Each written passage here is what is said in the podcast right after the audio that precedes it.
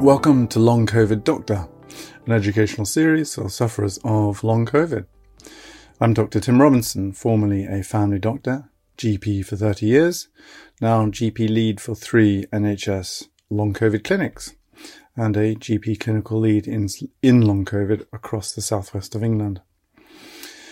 This episode is on taste and smell in Long Covid. In part one, I talk about the symptoms, diagnoses, uh, investigations and causes. And in part two, I'll talk about the treatments, management and outcomes. Check out the references, resources and links to social media in the show notes below. Just to say, any advice, diagnoses, treatments that I mention should only be considered after discussion with your own doctor or medically qualified health professional. And so, here we go. Taste and smell and Long Covid. Problems with taste and smell are quite common in patients with Long Covid. They may cause significant distress and, and certainly an impact on quality of life. Before I go any further, I need to go back in time, back to where it all started, the initial uh, COVID infection. In the early months of the COVID pandemic, many patients were reporting changes in their sense of smell and taste. And indeed, this was identified by the COVID Symptom Study app, uh, and was then named as a diagnostic pointer and predictor of having acute COVID, uh, as it was occurring in sixty percent of our patients, or sixty percent of patients who had acute COVID, along with those other symptoms like persisting cough and high temperature, et cetera. So most patients found their sense of taste and smell returned after a few weeks.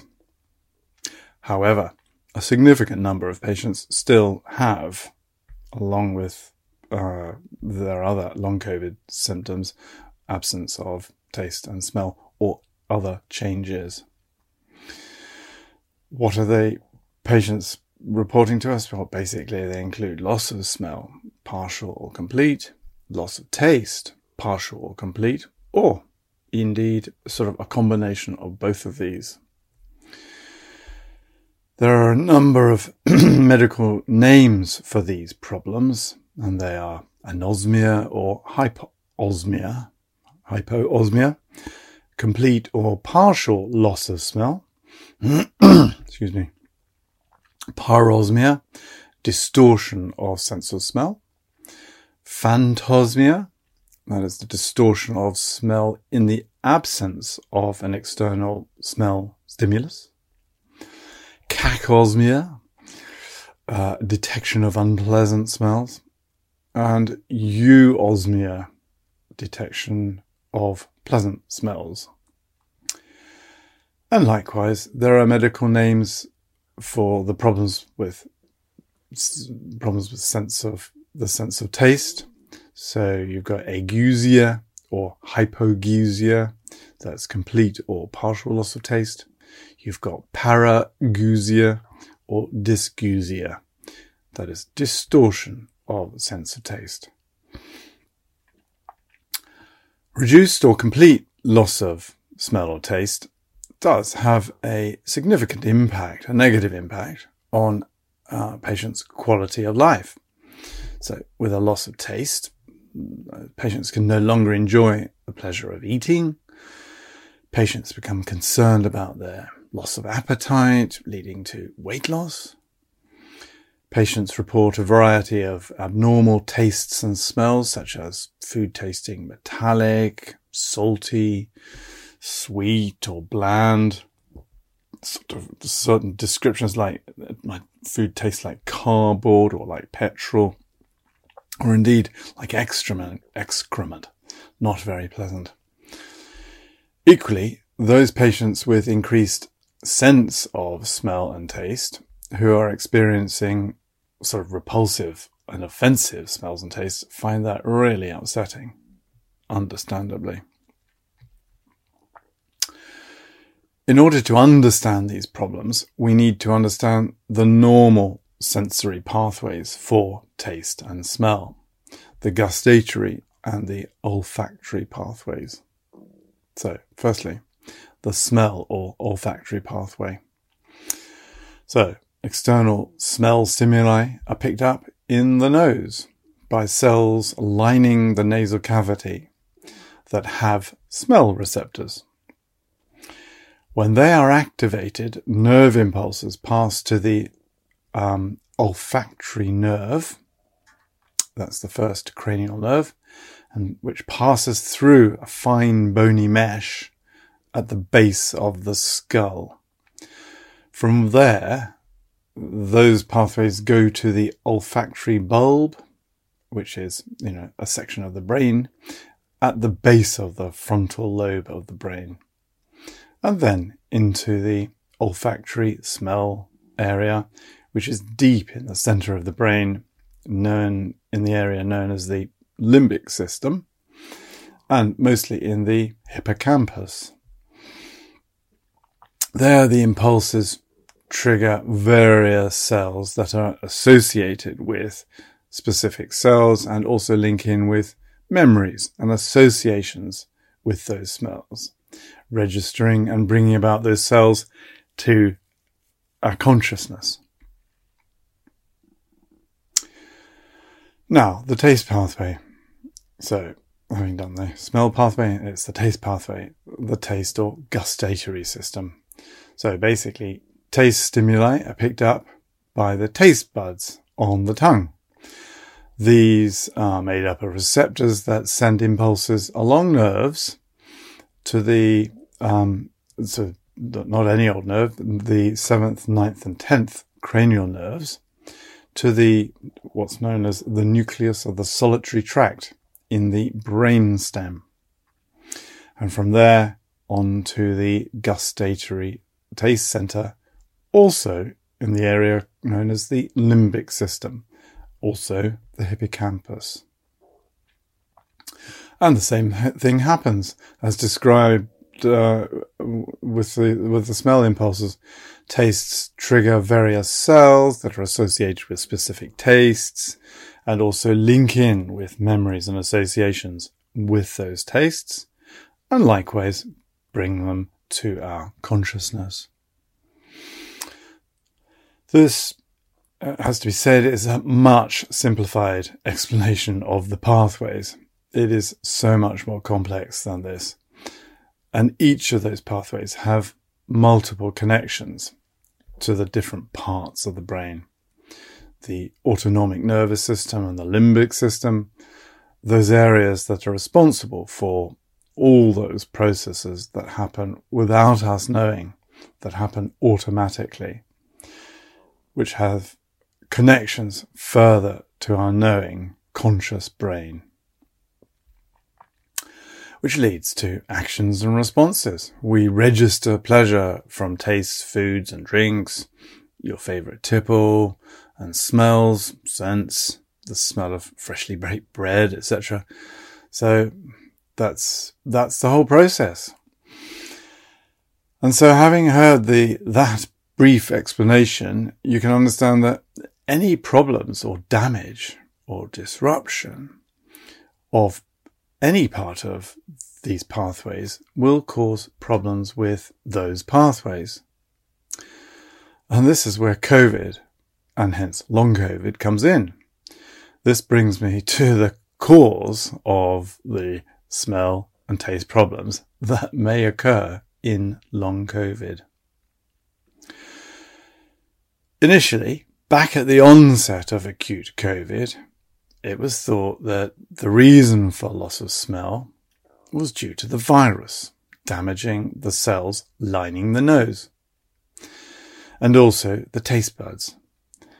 But having a, well, no, put it another way, both of those areas, both the tongue and the nose, have a high density of the A C E two receptors. You remember those, those are the receptors which the The COVID nineteen virus, the coronavirus, locks onto on their surface. However, what we now know is that those infected cells that are that that that are damaged and and and destroyed by the virus are replaced within a few weeks. And so you would have thought that with those n- new cells in those areas, theoretically, their function should have returned. Smell and taste should have returned.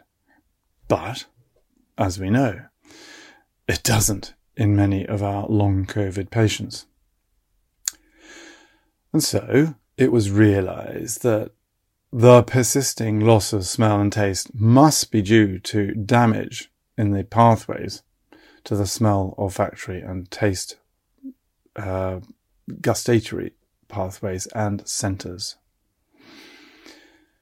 And with time and a lot of research into COVID, the range of the many damaging processes of COVID have, of course, been discovered.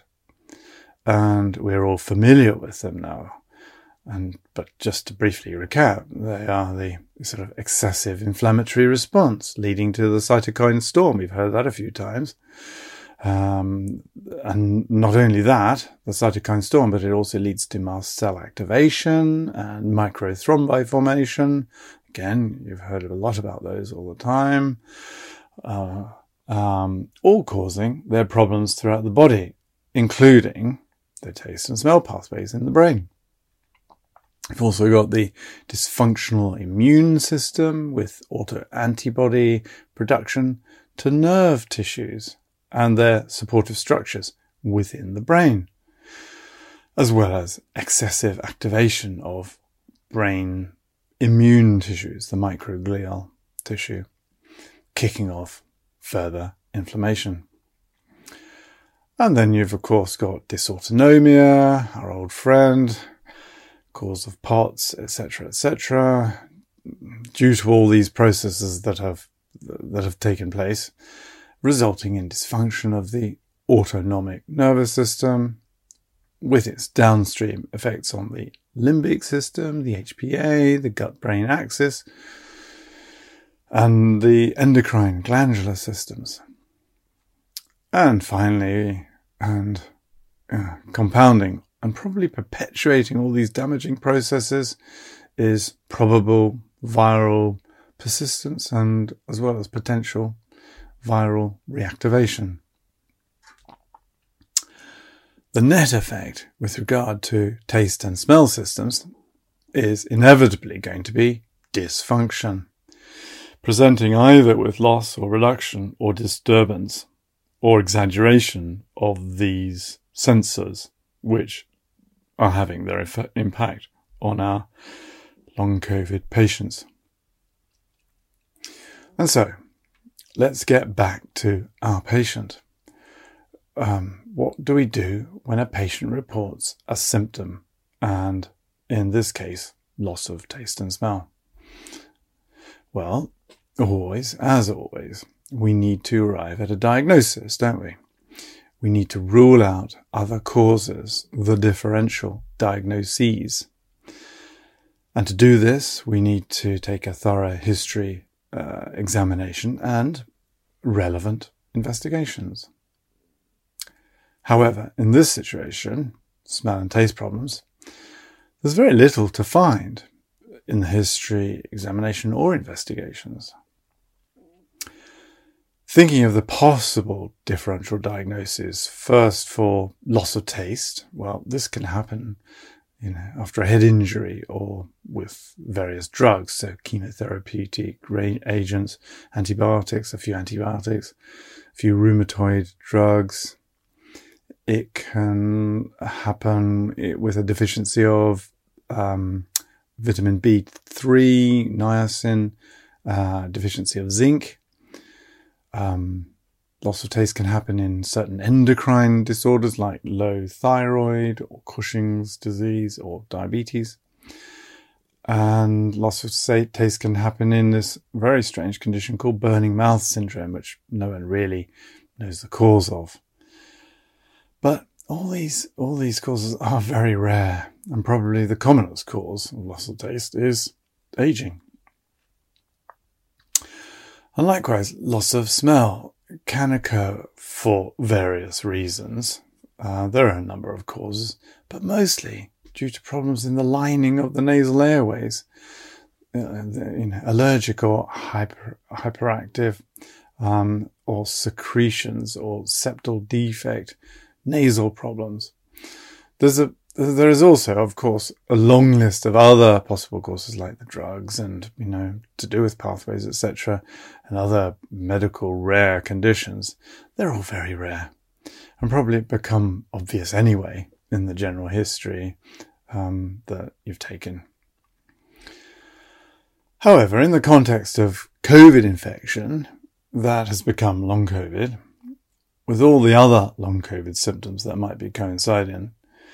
The problems with smell and taste can mostly be attributed to the COVID infection rather than some other obscure and really rare cause.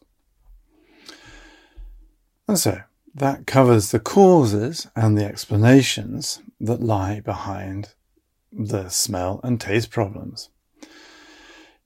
You now can see um, how complex it is with all those nerve pathways and the effects on the brain itself. I always think it's important to cover these in order to understand the problem. And with an understanding of the problem comes acceptance of the problem. You can see it for what it is.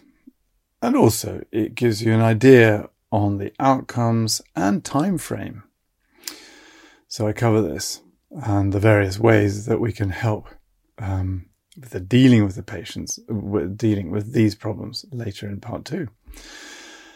So, that concludes the first part of my talk on taste and smell in long COVID, the symptoms, diagnoses and investigations.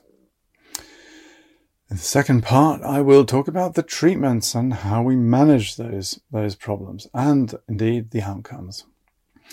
So, I hope you found that helpful. Check out the references and resources and links to social media in the show notes below.